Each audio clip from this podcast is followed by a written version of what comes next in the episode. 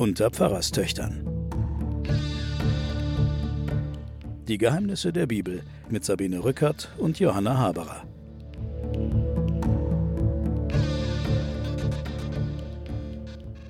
Willkommen, liebe Hörerinnen, liebe Hörer, zu den Pfarrerstöchtern und den Geheimnissen der Bibel. Meine Hallo. Schwester Mhm. Johanna, haben Sie schon gehört, die ist auch dabei. Sie ist die Theologin von uns beiden. Ich bin die Journalistin. Das wird Ihnen aber alles schon bekannt sein.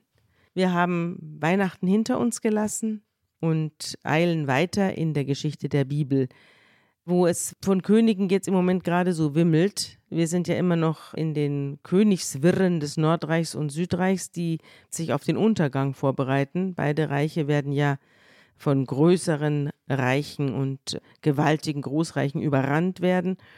Aber im Vorfeld gibt es hier ein Hin und Her der Könige, die sich gegenseitig bekämpfen, dann wieder untereinander verbrüdern, dann wieder vermählen und so weiter. Also auch jetzt unser Kapitel heute beginnt mit einem großen Hin und Her zwischen Nordreich und Südreich, wo man verfeindet und doch verwandt ist.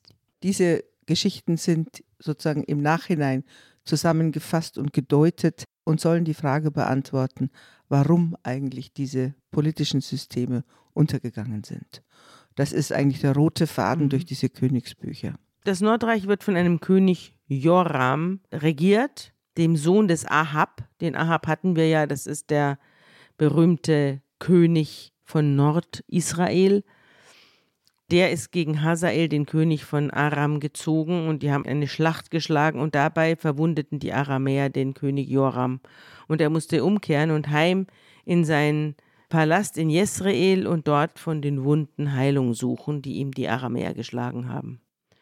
Und Ahasia, der Sohn des Königs von Juda, also aus dem Südreich, kam herauf, um ihn zu besuchen, während er krank da niederlag. Und der Prophet Elisha, von dem wir ja auch erzählt haben, als wir noch in der Bibel fortfuhren und noch vor den Sondersendungen waren, dieser Prophet rief einen seiner Jünger, trug ihm auf, gürte dich, nimm diesen Ölkrug und geh nach Ramoth Gilead. Und wenn du dahin kommst, such den Jehu, den Sohn Joschafats, auf. Geh zu ihm, ruf ihn aus dem Kreis seiner Brüder und begib dich mit ihm in das innerste Gemach. Jehu. Weißt du, woher der kommt? Der kommt irgendwie jetzt aus dem Nichts. Der kommt aus dem Nichts und ist ein Militär, gehört wahrscheinlich zu den Militärs im Nordreich ja. und wird jetzt von diesem Elisha, der betreibt jetzt einen veritablen Verrat, Ja. indem er seinen, wir sehen ja wieder, Elisha hat viele Jünger und äh, ist umgeben von vielen anderen Propheten, schickt einen los, um diesem Jehu zu sagen, mitzuteilen, du wirst übrigens der Nachfolger von dem König, der eigentlich jetzt noch regiert, aber auf dem Krankenlager. Übrigens Ja. ein Motiv, das uns die ganze Zeit auch Also krank sollte man nicht werden im Alten Testament. Da, vor allem nicht, wenn man König wenn man ist. König ist, genau. Mhm. Ja, und in der Waagerechten sich befindet, also nicht gleich zum Schwert greifen kann. ganz schlecht, ja. Mhm, Mhm. ganz schlecht. Dann nimm den Ölkrug, befiehlt der Elisha seinem Jünger, gieß ihn über dem Haupt des Jehu aus und sag, so spricht der Herr, ich salbe dich zum König über Israel. Dann mach die Tür auf und eile unverzüglich fort, also zieh Leine. Der Prophetenjünger geht nach Ramoth Gilead. Als er hinkommt, sitzen die Obersten des Heeres gerade beisammen und er sagt, ich habe einen Auftrag an dich, Oberst. Und Jehu fragt, an wen von uns? Und der junge Mann antwortet, an dich. Da steht der Jehu auf und geht in das Haus und der Prophetenjünger gießt ihm Öl übers Haupt mit den Worten, so spricht der Herr, der Gott Israels, ich salbe dich zum König über das Volk des Herrn, über Israel. Du wirst dem Hause Ahabs schwere Schläge versetzen, und ich werde Rache nehmen für das Blut meiner Knechte, der Propheten, und für das Blut aller Diener des Herrn, das Isabel, die Frau des Ahab, vergossen hat. Das ganze Haus Ahab wird zugrunde gehen. Ich werde vom Haus Ahab alles, was männlich ist, bis zum letzten ausrotten und es dem Haus Ahab ergehen lassen, wie dem Haus Jerobeams und dem Haus Nebats, dem Haus Baschas und des Sohnes Ahias. Isabel werden auf der Flur von Jesrael die Hunde fressen, und niemand wird sie begraben. Dann öffnete er das Tor und eilte davon. Also wir haben das ja alles schon gehört, diese Verfluchung des Herrn. Der hat ja das alles schon dem Ahab ausrichten lassen. Der Ahab hat Buße getan und Gott ist eingeknickt und Mhm. hat gesagt, okay, der Ahab, der macht jetzt wieder hier so eine Buße, da kann ich ihm jetzt nichts tun. Ja. Er rührt mich. Also gut, dann werde ich eben seine Nachkommen schlagen. Mhm. Das hat er ihm ja damals vorausgesagt. Die Isabel, seine Frau, die lebt ja noch. Das ist alles Das schon inzwischen vier alte Tante. Sendungen her. Ja, ja. Ungefähr. Das war die, die Ja. den Elia verfolgt hat, die die Jahwe-Propheten Ja, umgebracht aber wir haben, hat. muss ich auch sagen, wir Ja. haben ja hier sehr viele Nebenschauplätze. Ja. Wir waren ja dem Elisha, sind wir nach Damaskus gefolgt und sonst was. Also es findet ja sehr viel gleichzeitig statt. Ja. Und die Isabel lebt ja immer noch, die ist inzwischen ältlich, Ja. eine alte Tante, aber die Rache hat sie noch nicht ereilt. Und der Jehu geht zu den Leuten wieder zurück und sie fragen ihn, was ist los? Geht's dir gut? Was wollte denn der Verrückte von dir? Und er antwortet, ihr kennt doch den Mann und sein Gerede. Aber sie sagen, das sind doch nur Ausflüchte, sag uns doch, was los ist. Und da sagt er, das und das hat er zu mir gesagt. So spricht der Herr, ich salbe dich zum König über Israel. Und niemand lacht, sondern alle nehmen ihre Kleider, legen sie ihm zu Füßen auf die nackten Stufen, stoßen ins Horn und rufen, Jehu ist König. So verschwor sich Jehu, der Sohn des Josaphat, gegen Joram. Und Joram hatte mit ganz Israel vor Ramoth Gilead im Abwehrkampf gegen Hazael, den König von Aram, gestanden. Er war heimgekehrt, um daheim Heilung von den Wunden zu suchen, die ihm die Aramäer geschlagen hatten. Der wird ja als auch eigentlich ein guter König Ja. dargestellt, Ja. der wirklich sein Volk verteidigt Ja. und dann unterstützt jetzt dieser immer mächtiger gewordene Prophet, Mhm. unterstützt jetzt einen Aufstand eines Militärs. Mhm. Wir kennen die Szene schon, wo während der Saul noch König ist, der Mhm. David schon gesalbt wird. Ja. Wo auch die Macht des Propheten im Grunde genommen sich gegen den herrschenden König richtet. Und jetzt kommt ein richtiger Kriegsmann ganz oben an Mhm. die. Er braucht wieder, Regierung. Gott braucht mal wieder einen Mörder, um aufzuräumen. Jehu, glaube ich, da hast du das einzige Wort verwendet, das für ihn eigentlich gilt. Ja? Ja. Wir lesen jetzt die Geschichte eines Mörders. Ja. Massenmörders. ja, und zwar der im Auftrag Gottes unterwegs ist. Auch das, Wir ja. wollen mal nicht vergessen. Jehu sagt nun, also wenn ihr einverstanden seid, lassen wir keinen aus der Stadt entkommen, der jetzt zum König gehen könnte, nach Jezreel, und dort Meldung machen könnte. Und dann besteigt er seinen Wagen, um selbst nach Jezreel zu fahren, denn dort liegt Joram krank da nieder. Und auch der König von Juda, also vom Südreich, der Ahasia, der war auch dorthin gekommen, war ja ein Verwandter des Joram, um ihn zu besuchen. Und der Wächter, der in Jezreel im Palast auf dem Turm steht, sieht die Schar des Jehu herankommen und meldet, ich sehe eine Schar. Und der Joram sagt, hol einen Reiter und schick ihn der Schar entgegen. Der soll fragen, ob sie in friedlicher Absicht kommen. Und als der Reiter das Grüppchen erreicht, sagt er, der König lässt dich fragen, ob ihr friedlich gesinnt seid, aber der Jehu antwortet, was geht's dich an? Reih dich hinter mir ein. Und der Wächter meldet, der Bote hat sie erreicht, kehrt aber nicht mehr zurück. Der Bote hat sich offenbar dem Jehu angeschlossen. Und der König schickt einen zweiten Reiter aus und auch der kommt zu Jehu und sagt, der König lässt dich fragen, bist du in friedlicher Absicht da? Und der Jehu antwortet wieder, was geht's dich an, reih dich hinter mir ein. Und der Wächter meldet wieder vom Turm aus, der Bote hat sie erreicht, kehrt aber nicht mehr zurück. Und die Art, wie ihr Anführer fährt, ist die Art des Jehu, des Enkels Nimschis, denn er fährt wie ein Rasender. Also wenn der heute ein E-Auto hätte, würde ich sagen 250 km/h. Also er wird geschildert, schon von vornherein, als einer, der zunächst einen Scherz macht über diese Prophetenweissagung und Ja, über du diese kennst Salbung. doch die. Du weißt doch, was die immer daherreden. Ja, und dann aber sieht er die Reaktion. Ja, Dann legen die ihre Kleider nieder. ja, Und dann merkt er, die Zeit ist reif. ja. Ich bin dran. Ich bin dran. Und jetzt rast er wie Er rast. Er, ra Ja. er fährt wie ein und Rasender. die, und die anderen schließen sich ihm an. Ja. Das muss man sich vorstellen. Das Ja. ist ein richtiger Aufruhr. ja. Das ist ein Aufstand. Und die, Und äh, die Militä- Boten schließen sich auch Mhm, gleich die an. Militärs schließen sich an. Ja, Und die entgegengesandten Boten, da sagt er nur noch, was geht's dich an? genau. Hinten anstellen. Und das tun die dann auch. Weil sie wüssten wahrscheinlich, wenn sie umdrehen, kriegen sie einen Pfeil in den Rücken. Da lässt der Joram, krank wie er ist, rafft er sich vom Lager auf und lässt selbst anspannen.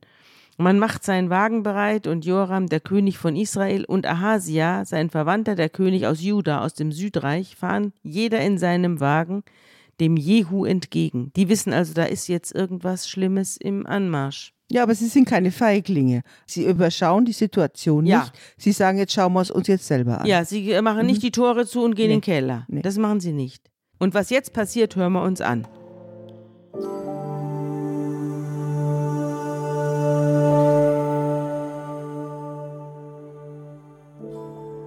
Sie trafen ihn auf dem Acker Nabots des Jesrelitas. Und als Joram Jehu sah, sprach er: Jehu ist's Friede? Er aber sprach: Was Friede? Deiner Mutter Isabel Abgötterei und ihre viele Zauberei haben noch kein Ende. Da wandte Joram um und floh und sprach zu Ahasia: Verräterei, Ahasia. Aber Jehu fasste den Bogen und schoss Joram zwischen die Arme, dass der Pfeil durch sein Herz fuhr und er in seinem Wagen zusammenbrach.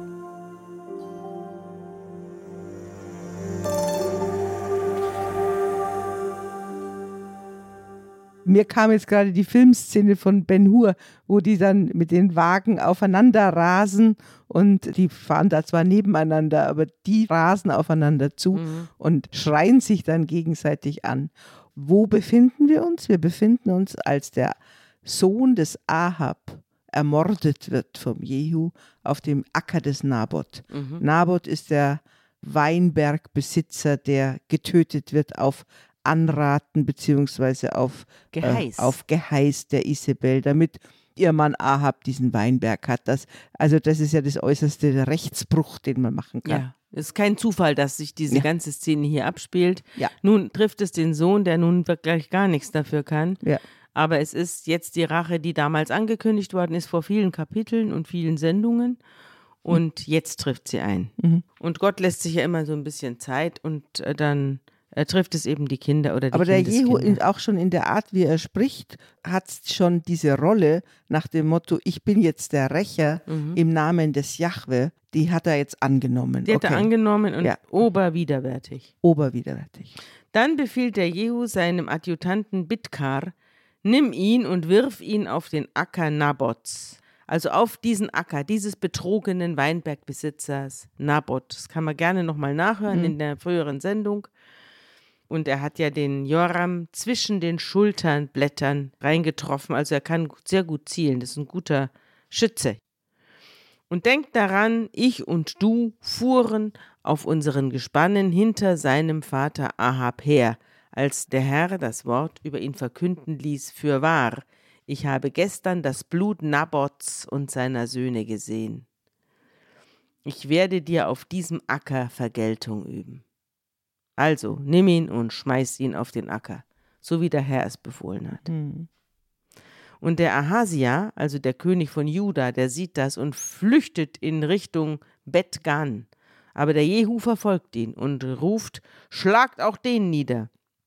Und man schlug ihn beim Anstieg nach Gur im Wagen nieder. Also da gab es einen Anstieg, da konnte er nicht so schnell rauf mit seinem Pferdchen und da hat man ihn erwischt.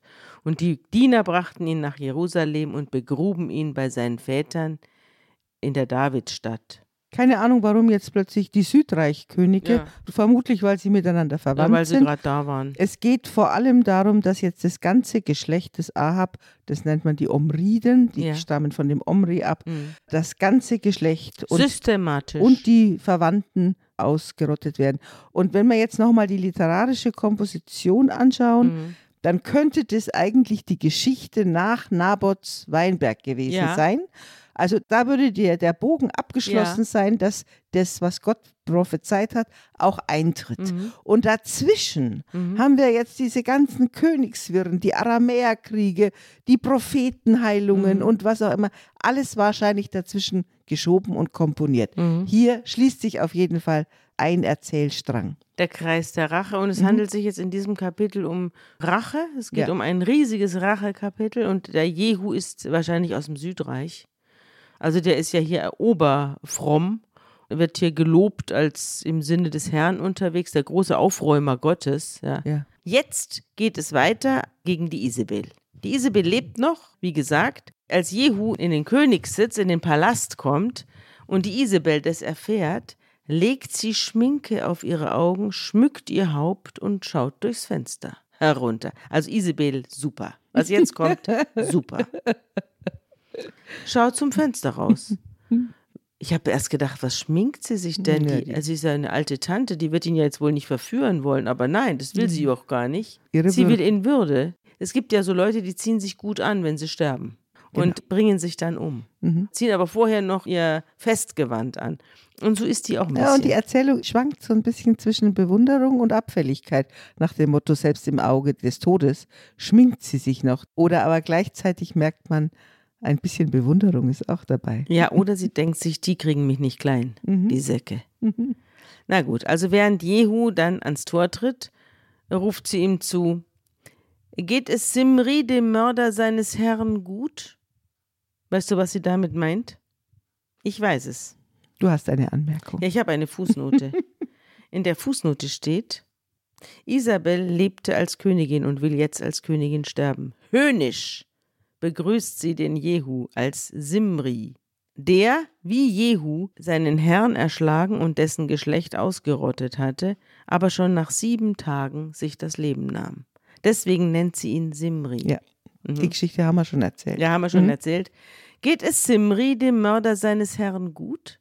Und Jehu schaut zum Fenster rauf und sagt: Ist da jemand, der zu mir hält? Zwei oder drei Hofleute sahen zu ihm herab und er befahl: Schmeißt sie runter. Und sie warfen sie herunter und Isabels Blut bespritzte die Wand und die Pferde, die sie zertraten. Und dann ging Jehu hinein, um was zu essen. Also ein richtiger Mörder. Das ist wie bei Game of Thrones. Genau. Ja, genau so verhalten sich die Leute. Ich glaube, das Game of Thrones alles ist nach der Bibel geschrieben. Die haben das gelesen und haben sich hingesetzt. Mhm. Das und können haben wir das, auch. Mhm. Das können wir auch. Dann geht er rein und isst und trinkt, nachdem die Frau da draußen von den Pferden zertreten worden ist. Schließlich befiehlt er, schaut nach der Verfluchten und begrabt sie, denn sie ist ja immerhin eine Königstochter. Aber als die Knechte dahin kommen, um sie zu begraben, finden sie von ihr nur noch den Schädel, die Füße und die Hände. Und sie kommen zurück und melden es ihm. Und er sagt, das ist ja das Wort, das der Herr durch seinen Knecht Elia aus Tischbe damals verkündet hat. Auf dem Flur von Jesrael werden die Hunde das Fleisch Isabels fressen. Die Leiche Isabels soll wie Mist auf dem Feld in der Flur Jesraels liegen, so dass man nicht mehr sagen kann, das ist Isabel. Das war die Ankündigung. Ich muss jetzt mal einen ganz kurzen Break machen und sagen, wir sind ja jetzt mitten im Blutrausch des Jehu. Ja. Das ist sozusagen die eine Variante der Geschichte. Mhm. Was man dazu lesen muss, ist, dass in der Geschichte, in der Rückschau, das zwar von den Autoren, die das zusammengestellt haben, für gut befunden wurde, diese talibaneske Auftritt, Ja. aber nicht von den Kommentatoren anderer Quellen. Aha. Also wenn du zum Beispiel den Nordreich-Propheten Hosea, der in der erzählten Zeit 100 Jahre später lebt, der beginnt, dieser Hosea, mit einem Bild, dass Gott eine Ehe mit seinem Volk führt. Die Israel ist die Ehefrau. Mhm. Und er nennt seine Kinder nach den Sünden des Volkes, wenn man so will. Es kommt also die Vision des Wortes Herrn zu diesem Hosea und es wird ihm gesagt, er soll eine Frau nehmen, denn die repräsentiert das Volk Israel und die ist untreu und die bekommt Kinder. Da sagt er, nimm den ersten Sohn, den sie gebiert und nenne ihn Jesrael. Denn es ist nur noch eine kurze Zeit, dann will ich die Blutschuld von Jesrael heimsuchen am Hause Jehu und will mit dem Königtum des Hauses Israel ein Ende machen. Das ist ja auch wie bei Game of Thrones, Ja. Wo also eine Blutschuld mit der anderen ausgelöscht wird und dann aber neue Rachegelüste wieder in Dritten hervorruft und so schlagen alle Völker und alle Häuser aufeinander ein. Das stimmt. Und am Schluss bleiben alle auf derselben Stelle stehen, weil es nichts weitergeht, weil man vollkommen in der Rache miteinander verkrampft ist. ja, der Prophet ist ja jetzt nicht selber ein Schläger, aber die Beurteilung dessen, was da passiert in der Ebene Jesrael, in dieser wunderbaren, fruchtbaren Nordreich-Ebene, ist vollkommen das Gegenteil von dem, was wir jetzt in diesem Text lesen. Dieser Text ist auf der Seite dieses Mörders. Und hier, der Hosea, beurteilt mit Gottes Wort dieses als eine riesige Blutschuld. Findest du, dass der Text auf der Seite des Mörders ist? Er wird doch so unsympathisch und ein rücksichtsloses Arschloch. Also wirklich ein, der könnte heute bei den Tschetschenen, ja, ist wie so ein Tschetschenenchef. Aber er beruft sich ständig auf dieses ja. Wort. Die Leute folgen ihm deshalb. Und eigentlich, ich finde, der Text erklärt zumindest mit seiner Jahwe-Nachfolge, mhm. dass er so handelt. Mhm. Lass es mal so sagen. Da spiegelt sich schon, also gerade in dem Spott, den die Isabel dem entgegenruft, mhm. da kommt schon die Ambivalenz auch der Beurteilung ja. vor. Aber beim Hosea, 100 Jahre danach, wird es ganz klar als eine Blutschuld und nicht im Namen Gottes geschildert. Will nur damit sagen, unser Altes Testament hat verschiedene Blicke mhm. auf diese Geschichte. Mhm. Ich habe auch verschiedene Blicke mhm. auf diese Geschichte, denn ich habe natürlich wieder in den verschiedensten Archiven gekramt, weil ich mir dachte, Mensch, woran erinnert mich dieses Ende der Isabel? Das ist doch in letzter Zeit ein ganz modernes Ende, dass man aus dem Fenster fällt. Alle möglichen Oligarchen fallen doch in letzter Zeit aus dem Fenster. Und da ist mir auch ein Artikel im Stern aufgefallen. Die Liste wird immer länger. Wieder mal ein mysteriöser Todesfall in Russlands Elite, schreibt der Stern. Ja, jetzt im September 22. Da steht, Angehörige der russischen Elite sind in den letzten Monaten mit auffälliger Häufigkeit unerklärlicherweise ums Leben gekommen. Betroffen waren einflussreiche Personen aus Politik und Wirtschaft. Und es reißt nicht ab. Also erst wird hier aufgeführt der Leiter des Moskauer Luftfahrtministeriums, Anatoli Geraschenko, 73 Jahre alt, ist auf der Treppe gestürzt, wobei er sich tödliche Verletzungen zugezogen haben soll. Und vor allem sind eben Fensterstürze und erweiterte Suizide in letzter Zeit Mode in Russland. Zum Beispiel reihte sich an den Tod von Geraschenko kurze Zeit später Wladimir Sunrokin, der Chefredakteur der russischen Boulevardzeitung Komsomolskaja Pravda, Laut russischer Nachrichtenagentur TASS starb der als Top-Propagandist geltende Mann im Alter von 68 Jahren an einem Schlaganfall. Dann Ivan Peschorin, Chef der russischen Gesellschaft für die Entwicklung des Fernen Ostens und der Arktis, war verantwortlich für die Erschließung von Bodenschätzen. Medienberichten zufolge stürzte er von seiner fahrenden Privatjacht. Ravil Maganov, Vorstandsvorsitzender beim Ölgiganten Lukoil, der verstarb Anfang September. Russischen Medienberichten zufolge stürzte er aus einem Krankenhausfenster, als er beim Rauchen stolperte. Und im März hatte er sich öffentlich für ein Ende des Krieges mit der Ukraine ausgesprochen. Dann Rapoport stürzte im August vor seiner Wohnung in Washington tödlich. Der lettisch-amerikanische Unternehmer war ein bekannter Putin-Kritiker. Der Milliardär und Ex-Vorstand bei Lukoil, Alexander Subotin, starb im Mai. Er wurde tot in der Moskauer Wohnung seines Schamanen gefunden. Angeblich starb er bei einem gescheiterten Heilversuch wegen Alkoholsucht. Wenige Tage vor Subotin kam der Chef des Gazprom Skiresorts Krasnaya Poljana, Andrei Krukowski, ums Leben. Er stürzte bei einer Bergwanderung tödlich ab. Sergei Protosenja, Manager beim russischen Energieunternehmen Novatek, erhängte sich im April in seinem Ferienanwesen im spanischen Loret de Mar. Seine Frau und seine Tochter wurden mit tödlichen Stichverletzungen aufgefunden. Einen Tag zuvor war die Leiche von Wladislav Avajew gefunden worden, ehemaliger Vizepräsident der Gazprom Bank. Er wurde gemeinsam mit seiner Frau und seiner Tochter mit Schusswunden in der Wohnung in Moskau gefunden. Ende März wurde Wassili Melnikow, Besitzer eines russischen Arzneimittelunternehmens, tot aufgefunden, auch hier Frau und Kinder getötet. Der russische Oligarch Mikhail Watford wurde Ende Februar erhängt in seiner Villa im britischen Surrey gefunden. Auch Alexander Tschuljakow hatte sich aufgehängt und Ende Januar schon war der Gazprom-Manager Leonid Schulmann tot in seinem Landhaus entdeckt worden. Auch hier angeblich alles Selbstmorde oder eben Stürze, verhängnisvolle Stürze.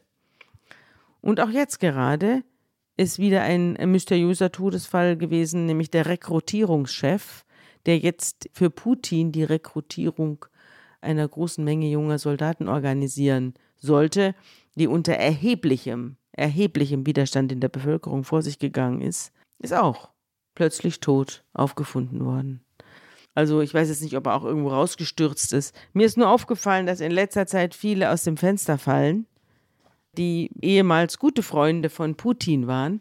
Und als ich das traurige Ende der Isabel da lesen musste, fiel mir das wiederum ein, dass auch ja, hier da wird ja ein, es wird ein ganzes System weggeräumt. Ja. Also insofern ist, stimmt der Vergleich. Ja. Es wird ein ganz bestimmtes altes System, wird jetzt von einem Mörder mit sehr vielen Gefolgsleuten aufgeräumt. und sehr vielen guten Verbindungen. Und übrigens, äh, dieser Jehu, der wird vier Generationen lang dieses Land regieren. Es ist nicht so, dass mit dem Aufräumen dann richtig was Neues, Besseres anfängt. Mhm. Nachdem er die Isabel beseitigt hat, geht Jehu gegen die 70 Söhne des Ahab vor. Also der Ahab hatte doch nicht nur eine Frau, nämlich die Isabel, obwohl die ja über weite Strecken die einzige ist, die irgendwie vorkommt, sondern er hatte 70 Söhne in Samaria, also im Norden Israels. Jehu stellt ihnen nun eine Falle. Er schickt Briefe nach Samaria an die Fürsten der Stadt, an die Ältesten und die Erzieher dieser Söhne des Ahab, und dann schreibt er, wenn jetzt dieses Schreiben zu euch kommt, bedenkt, bei euch sind die Söhne eures Herrn. Ihr habt die Wagen und die Pferde, eine befestigte Stadt und die Waffen. Seht euch nach den besten und tüchtigsten unter den Söhnen eures Herrn um. Setzt ihn auf den Thron seines Vaters und kämpft für das Haus eures Herrn. Das sagt er ihnen. Mhm. Das ist eine Drohung. Ja. Ich greife nämlich jetzt an, Ja. heißt es. Ihr habt jetzt die Wahl. Entweder er geht mit mir. Ja. Mhm. Oder ihr kämpft für diese Nachkommen ja. da. Und die kriegen alle Angst und sagen, die beiden Könige konnten ihm nicht standhalten, wie sollen wir es können? Mhm. Und daher ließen der Palastvorsteher, der Stadtoberste, die Ältesten und die Erzieher dem Jehu melden, wir sind deine Knechte und wollen alles tun, was du befiehlst. Wir werden keinen König aufstellen. Tu du, was du für richtig Ja, hältst. es ist also keine Falle, sondern eine offensichtliche Drohung. Es ist wieder ein Schreiben unterwegs. Ja. Es ist eine neue Qualität, die wir in diesem ja, Text ein haben. Drosch, ein Es Drohbrief. ist ein Drohbrief. Und daraufhin schreibt der Jehu einen zweiten Brief mit folgendem Inhalt.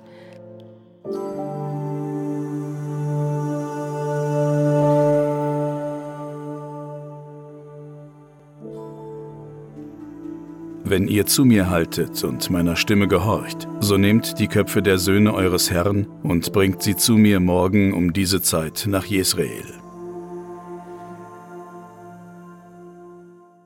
Sobald der Brief angekommen ist, ergreift man die Söhne des Königs und macht alle 70 nieder, legt ihre Köpfe in Körbe und schickt sie zu Jehu nach Jezreel. Also alle sind eingeknickt. Und als der Bote mit der Meldung eintrifft, dass man die Köpfe der Königssöhne gebracht hat, da befiehlt der Jehu, schichtet sie bis zum Morgen in zwei Haufen vor dem Tor auf. Und am nächsten Morgen geht er hinaus und tritt vor das Volk und sagt, Ihr seid ohne Schuld. Ich bin es, der die Verschwörung gegen meinen Herrn angezettelt und ihn getötet hat. Doch wer hat diese alle erschlagen?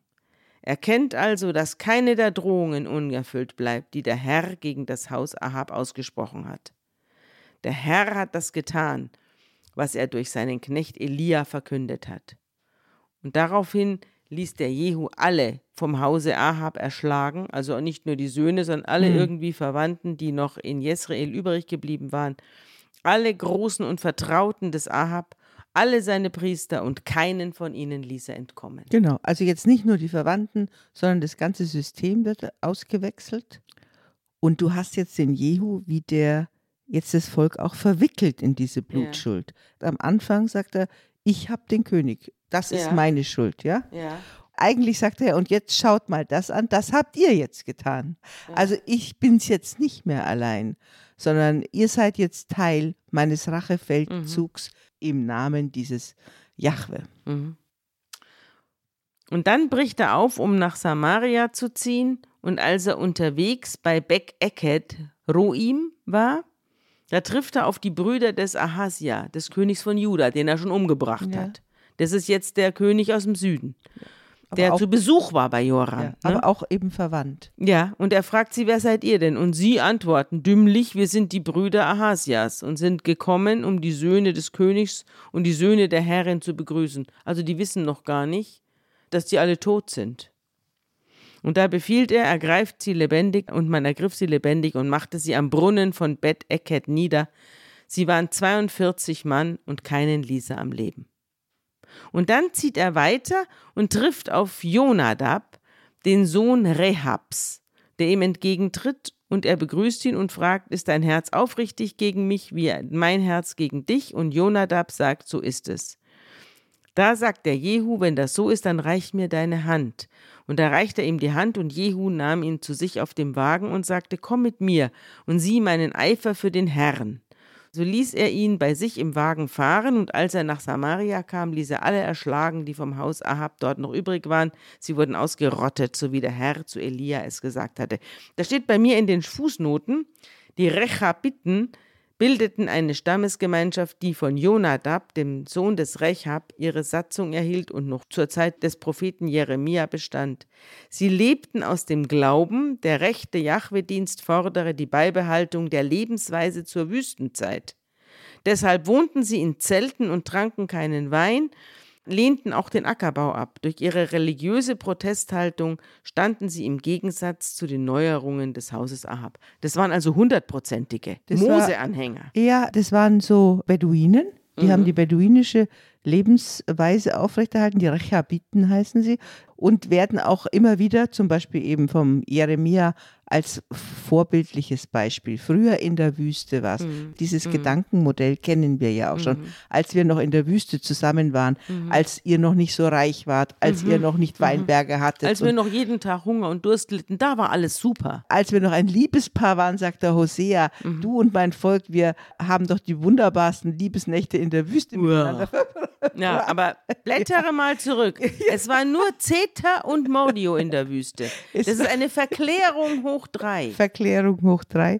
Und die Rehabiten, die sind nicht ein Stamm, sondern es ist eine erweiterte Familie, die eine gewisse asketische Lebensform, eben ohne Niederlassung und ohne Besitz. Und die findet der Jehu gut. Die findet der Jehu gut, ja. Ja. Deswegen nimmt er ihn auf den Wagen und so Ja. weiter. So, und jetzt, jetzt beginnt auch wieder eine Szene wie bei Game of Thrones. Jetzt kommt nämlich eine richtige Falle. Jehu versammelt nämlich das ganze Volk und sagt, Ahab hat Baal nur wenig gedient. Jehu wird ihm umso eifriger dienen. Und deswegen ruft jetzt alle Propheten des Baal und alle Diener und Priester, die dem Baal sich unterworfen haben, zu mir. Keiner darf fernbleiben, denn ich will ein großes Schlachtopfer für den lieben Baal darbringen. Wer nicht erscheint, soll sein Leben verlieren. Also eine richtige Falle macht Eine Spaß, richtige Falle. Ja, ja. Und diese Falle gibt es bei Game of Thrones auch. Ja. Eine große Party Ja, und dann werden die stimmt. Türen zugemacht und alle umgebracht, die drin stimmt. sind. Und so macht das hier auch. Jehu tat dies aus Hinterlist, weil er die Baalsdiener vernichten wollte. Deswegen lädt er sie alle ein und dann befiehlt er, bereitet eine Festversammlung zur Ehre des Baal vor. Und um sie einzuberufen, sendet er Boten durch ganz Israel. Und alle Baalsdiener freuen sich schon und kommen, und es gab keinen, der fernblieb. Alle drauf reingefallen. Sie betraten den Baalstempel, der sich von einem Ende bis zum anderen füllte. Und nun befiehlt der Jehu, dem Verwalter der Kleiderkammer, jedem der Baalsdiener ein Kleid zu überreichen. Wahrscheinlich ein gelbes, damit man es ganz klar erkennen kann, wer ein Baalsdiener ist. Ich nehme mal an, ein leuchtendes Gewand. Und nachdem dieser die Gewänder überreicht hat, betritt Jehu mit Jonadab, dem Sohn des Rehab, den er gerade auf seinen Wagen gehoben hat, den Baalstempel und fordert die Baalsdiener auf, vergewissert euch, dass nur Baalsdiener hier sind und kein Diener Jahwes sich unter euch gemischt hat. Und dann begannen sie, Schlacht- und Brandopfer darzubringen. Und Jehu hatte aber draußen achtzig Mann aufgestellt und ihnen gesagt, wer einen von den Männern, die ich in eure Hand gebe, entkommen lässt, der wird mit seinem Leben dafür bezahlen. Und wie es weitergeht, hören wir uns jetzt an.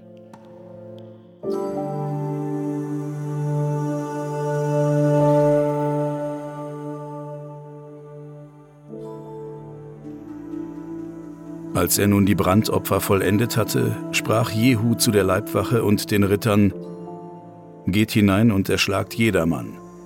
Lasst niemand entkommen. Und sie schlugen sie mit der Schärfe des Schwerts.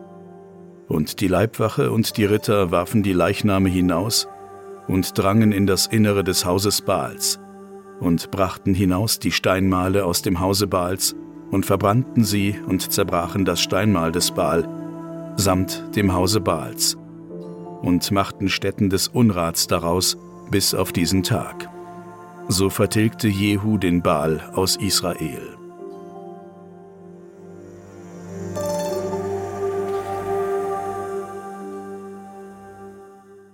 Es ist ja nicht ganz klar, wo das ist. Gell?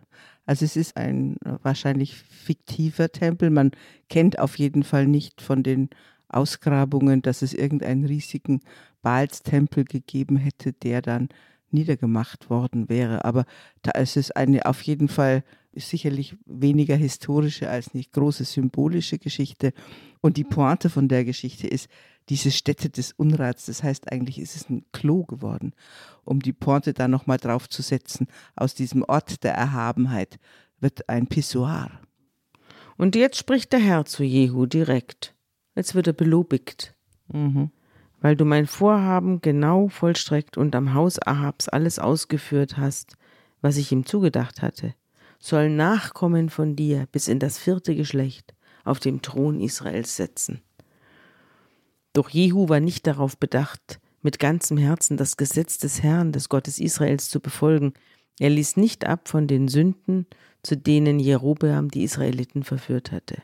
Ganz komisch. Jetzt bist du wieder mhm. in einer neuen Geschichtsbeurteilung. Ja. Plötzlich kommt eine neue Schicht. Ja.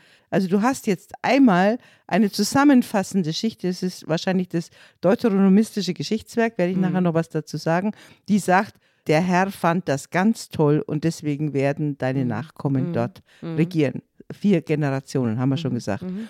Und jetzt kommt die nächste, die mhm. den ganz anders beurteilt mhm. und sagt, im Grunde genommen hat er genau das Gleiche, nämlich Baalskult und was auch immer gemacht, was der Jerobeam auch gemacht hat. Mhm. Also eine neue Beurteilung. Ich habe ja schon erzählt, der Hosea beurteilt das als eine Riesenschandtat, was da passiert ist. Also du hast unterschiedliche Geschichtsbilder hier drin. Es heißt jetzt auch, dass eben Israel weiter in Unfrieden ist und der Herr begann Israel zu verkleinern. Also der Hazael kommt aus Damaskus und verwüstet große Gebiete Israels östlich des Jordans und verwüstet das ganze Land Gilead und das Gebiet der Stämme Gad, Ruben und Manasse. Er war ja. einfach kein guter Herrscher. Ja. Er hat nämlich nach innen alles kaputt gemacht ja. und nach außen nichts verteidigt. So sagt diese Quelle. Ja? Er hat zugesehen, wie einer nach dem anderen hier ein Stück sich genommen hat. Mhm. Diese Politik kennen wir ja mhm. auch, dass man sich dann vom anderen Land das eine oder andere Stück gerne nimmt. Das hat jetzt zum Beispiel der Hazael von Damaskus so gemacht. Ja. Mhm. Und der Jehu ist dann nach 28 Jahren Regentschaft ist er verstorben und man begrub ihn in Samaria und sein Sohn Joahas wurde König an seiner Stelle. Ich will noch ein bisschen was dazu sagen, dass wir diese unterschiedlichen Quellen haben und mhm. dass wir auf der einen Seite dann vor allem eben dieses doch mächtige deuteronomistische Geschichtswerk, das wahrscheinlich in und nach dem Exil entstanden ist, wo tatsächlich die, ich sage jetzt mal, die, die Talibans, auf jeden Fall die Hochorthodoxen, die Macht übernommen haben und im Grunde genommen alles, was blutig war in der Geschichte, für gut erklärt haben. Und das ist ein Strom, der durch unsere gesammelte Kultur geht. Das ist ja in anderen Religionen anders, dass wir die abrahamitischen Religionen, also Islam, das Judentum und das Christentum, versuchen ja sowas wie Gott in der Geschichte zu entdecken. Das macht ein Hindu nicht oder das macht auch ein Buddhist nicht, dass er versucht zu sagen, ich sehe Zeichen Gottes in der Geschichte und deswegen habe ich recht, Gott ist auf meiner Seite. Das ist ein Plan Gottes und Gott wirkt durch die Art, wie die geschichtlichen Ereignisse sind. Und das ist eine hochgefährliche, aber für unsere Kultur fast, fast nicht ausschließbare Denkweise. Also wie viele Leute haben gedacht, als die Mauer gefallen ist. Plan Gottes. Ja. Also ich glaube, selbst Ungläubige oder was haben gesagt, das, das ist ein so unvorstellbares Wunder gewesen, das muss irgendwas Höheres sein. Und auf der anderen Seite denken natürlich die Sieger, dass sie durch die ganze Geschichte hindurch, dass sie die Sieger sind, weil Gott auf ihrer Seite ist. Das ist ein gefährliches Denken, das eben insbesondere den monotheistischen und den geschichtsbezogenen Religionen anheftet. Ja. Und das sind wir. Und ja. damit kämpfen wir auch. Ja. Weil natürlich geschichtliche Ereignisse in der Geschichte des Christentums immer wieder auch neu gezwungen haben, darüber nachzudenken, wie man das eigentlich einordnen soll. Also die Geschichten, die wir jetzt lesen, die haben versucht einzuordnen, warum ist uns dieses furchtbare Exil passiert, warum ist unser Tempel kaputt gegangen. Mhm. Wir haben dann den Matthäus im, Neu, äh, im Neuen Testament, der ringt damit, warum ist eigentlich der zweite Tempel, also der Tempel 70 nach Christi, der wird ja von den Römern kaputt gemacht. Warum ist der kaputt gegangen? Mhm. Dann muss der Augustinus im vierten Jahrhundert sich damit auseinandersetzen, warum ist Rom gefallen? Es ist 1755 ein Wendepunkt in der Geschichte der christlichen Menschheit, ist dieses Erdbeben von Lissabon wo eine Kirche zusammengebrochen ist, am Sonntagmorgen mit Hunderten von Menschen drin. Die christliche Kirche ist zusammengebrochen und das ist eigentlich der Beginn des aufklärerischen Denkens. Wie kann Gott das zulassen, wenn es einen Gott gibt? Und dann natürlich die Frage, wie kann man das Auschwitz interpretieren? Wenn man so interpretiert, wie dieses deuteronomistische Geschichtswerk mhm. tut, das gibt es im Judentum. Ja, ja, ich weiß, das gibt es ja auch bei Auschwitz. Also diese Interpretation, wir sind abgefallen vom Herrn. Wir haben das Judentum verraten, dadurch, dass wir uns äh, gemischt haben mit anderen. Ja, dass wir diffundiert sind in andere Gesellschaften und Glaubensrichtungen. Dadurch haben wir uns schuldig gemacht und Gott hat uns schrecklich dafür bestraft. Genau. Diese Idee gibt es ja, Die das weiß man ja auch. Idee gibt es im Judentum, ja. deswegen Holocaust. Ja. Vollständiges Brandopfer. Ja eine Selbstinterpretation des jüdischen Volkes. Ja. Das ist sowas von furchtbar. Ja.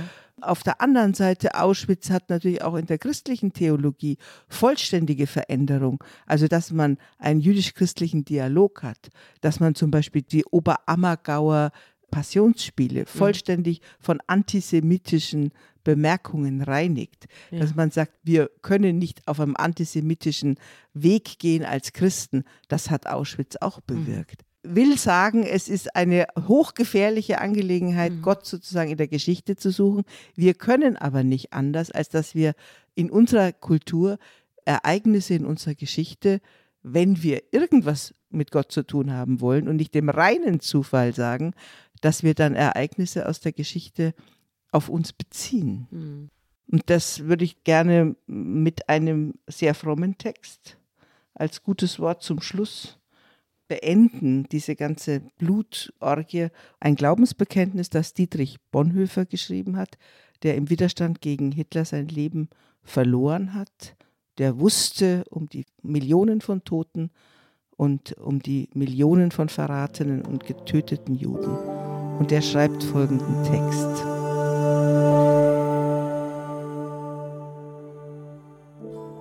Ich glaube, dass Gott aus allem, auch aus dem Bösesten Gutes entstehen lassen kann und will. Dafür braucht er Menschen, die sich alle Dinge zum Besten dienen lassen. Ich glaube, dass Gott kein zeitloses Fatum ist, sondern dass er auf aufrichtige Gebete und verantwortliche Taten wartet und antwortet. Eine etwas andere Form von Geschichtstheologie, die aber damit rechnet, dass Menschen handeln. Ich denke, dass diese Frage, gibt es Gott in der Geschichte, uns noch häufiger beschäftigen wird. Da fallen mir auch noch einige gute Sachen dazu ein. Das kann man ja praktisch jetzt an jeder Stelle der Bibel besprechen. Und da kommen wir auch noch drauf zurück. Also für heute lassen wir es gut sein und verabschieden uns von unseren Hörerinnen und Hörern und wünsche allen ein gutes und fröhliches und ja, auch in finsteren Zeiten helles neues Jahr 2023. Ja, mit dem Glaubensbekenntnis von Bonhoeffer. Ein gutes 2023. Tschüss.